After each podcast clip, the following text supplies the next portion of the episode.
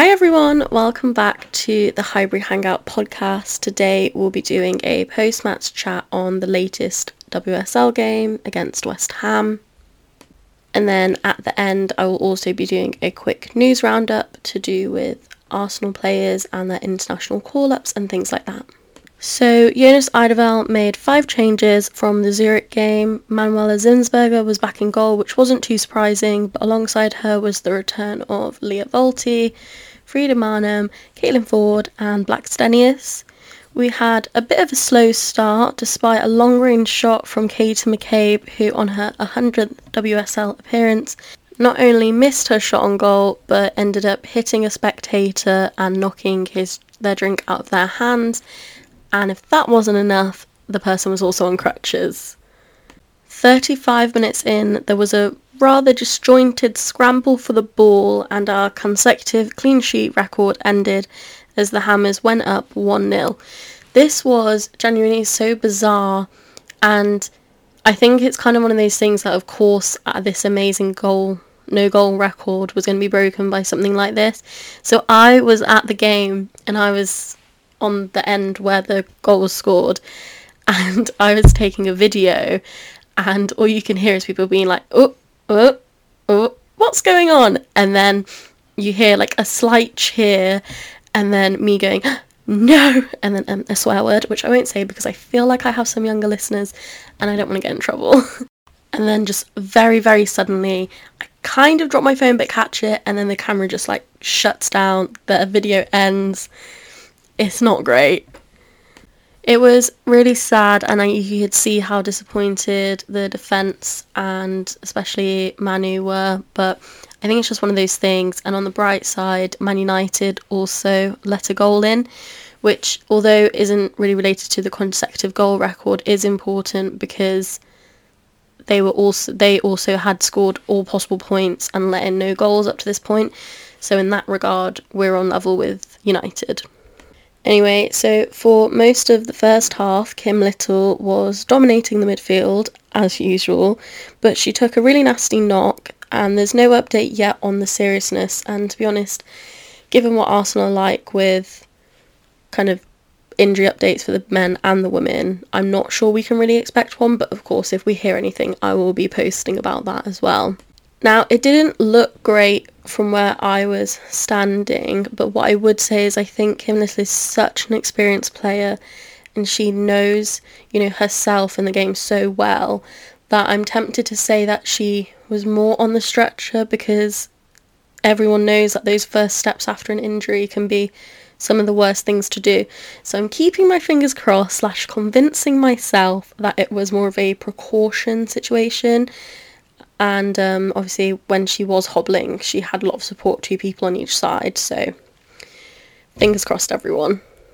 As her replacement, Jordan Nobbs came on as a sub, which was probably a bit earlier, obviously, than the game plan was. But on comes Jordan Nobbs to a huge applause, and then bang! Jordan, instant impact Nobbs, scores a goal, and I really do think that that goal kind of changed the rhythm and kind of the feel for not just the players but also the crowd at the ground. I do think it had a huge impact on the game and not just the scoreline. And obviously, it was an incredible goal. She slotted it through just these tiny, tiny gaps in this absolutely packed out West Ham penalty box. Finally, we went ahead in the 52nd minute with a long range free kick from Steph Catley, and then Black Blackstenius was there to net it in the back. Once we took the lead, we started to find our rhythm even more, and then Frida Maanum scored our third.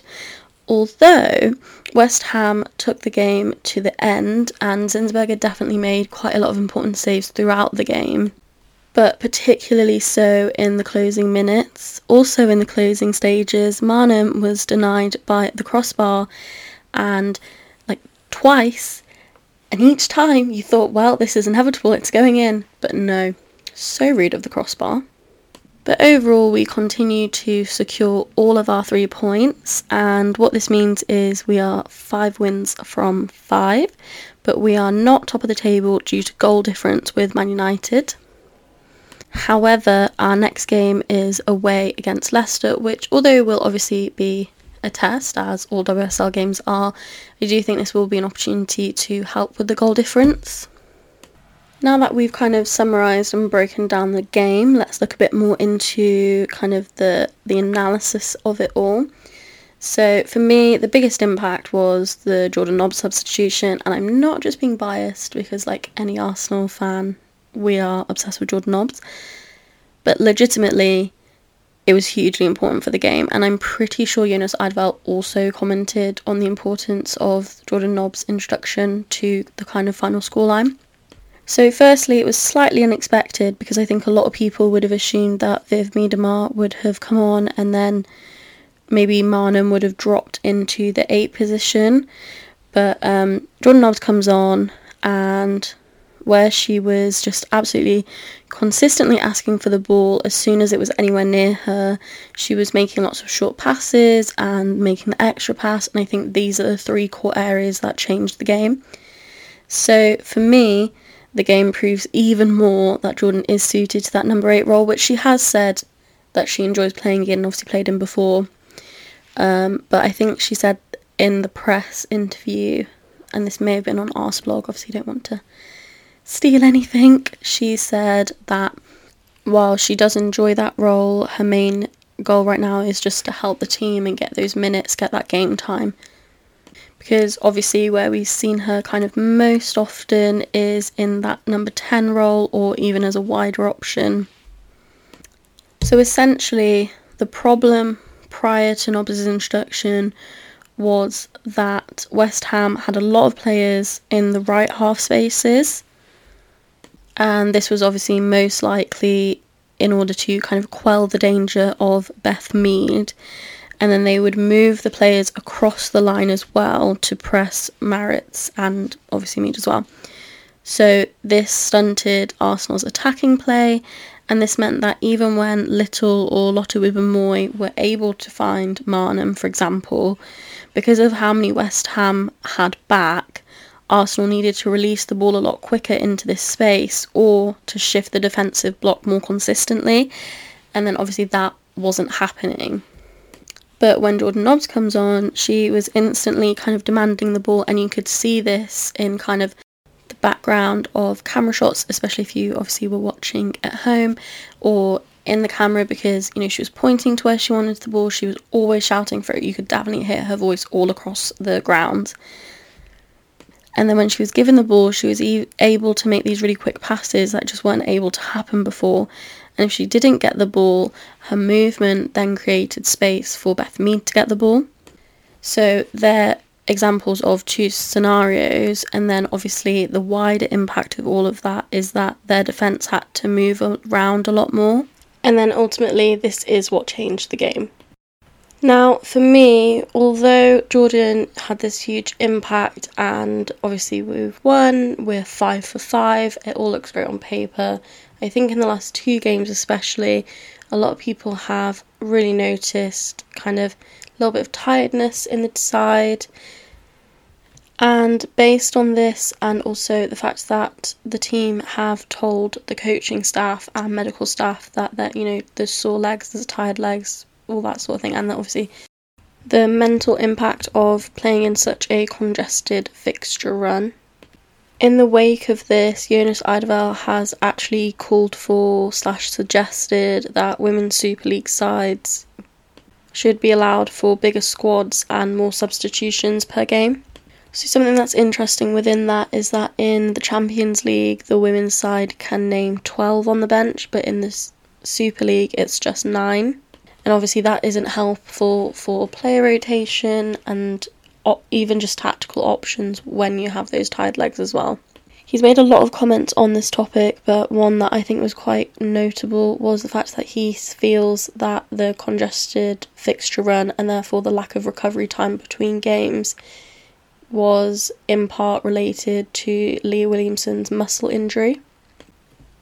Additionally, he was talking about, you know, how can we build the regulations and the environment in which English clubs, obviously he did mean Arsenal, but this applies for English clubs as a whole. how do we do that and therefore allow English sides to compete in Europe and be on the big stage? I've spoken in previous episodes about the importance of the coefficient and kind of where the English sides are ranked according to UEFA. So, all of the English sides' record put together and how competitive the league is affects standings in Europe, obviously. And as we consistently don't make it to the final, and we're the only side that have won it, and that was all the way back in 2007, like how that isn't helping. But if we had these regulations, that would help everyone. Now, the other side of this argument, though, is that how does this fairly impact sides that, with the greatest respect, are probably never going to compete, certainly in the near future, for Champions League spots, in terms of like Reading, who have such a small budget, the if the other sides, the bigger sides, have bigger teams and therefore more of options to play against them and other sides, there could be a widening gap in the league, which is definitely something we want to avoid because even with the differences in teams, one of the most important things about the WSL is about how competitive it is from every single club in the table. So that concludes kind of the post match chat and everything that kind of impacted the game. Now I'm just going to do a quick news roundup because quite a few things have happened to do with Arsenal on the international side, which is ironic seeing as we've just talked about the how insane all the fixtures are. Obviously, there are soon to be a round of friendlies. Leah Williamson remains out on injury, so won't be isn't available to play for England. However, Jordan Nobbs has been called back up, so will join the side to play Japan and Norway, and those games are happening in Spain. Alongside her will be Lotte Wubben-Moy and Beth Mead. And then sadly, Beattie hasn't been called up for the Scottish camp. That's most likely due to the lack of minutes she's been getting. But maybe one of the most interesting announcements has been that Miedema isn't going to be playing for the Netherlands friendlies. Obviously, they've already qualified for the World Cup. Although the Netherlands have stated that she was, they would want her to play, but she has requested not to be called up at this point. I don't think this is particularly something to worry about because, as we said, you know, they are just friendlies, and I think we can all agree that Viv's spot in that side is pretty set for the World Cup. She is in a fairly unique position in that sense. Additionally, former Gunners Jill Roord has requested that she also not be called up, and that's because she's been playing so many minutes. So, obviously, it's not something to worry about for the Dutch side or Arsenal, in, in my opinion, in terms of that direct announcement. What is perhaps slightly concerning, but I think a positive that the club have allowed for it, is that there was an announcement yesterday stating that Viv has been granted some time off to rest and recharge. We are supporting her closely and she will return following the international break. We're also led to believe that she has left the UK. Now, I've seen a lot of speculation, and as always, we don't truly know the situation, but my best guess would be that she's not been 100% the Viv we know, and obviously, the standard Viv has set herself is so incredibly high that it is difficult to kind of understand when she's not at that level, the fact that she's still very, very important and good for the side, which I think a lot of people are forgetting. But what I would say is it all kind of for me links back to the Euros when she had COVID and then when she had done her isolation period, their manager, who is no longer in charge actually, had her playing 90 minutes plus extra time, which I think was somewhere between 110 and 120 minutes all in one go, just after having COVID. And I don't think that would have set her up the best for coming back.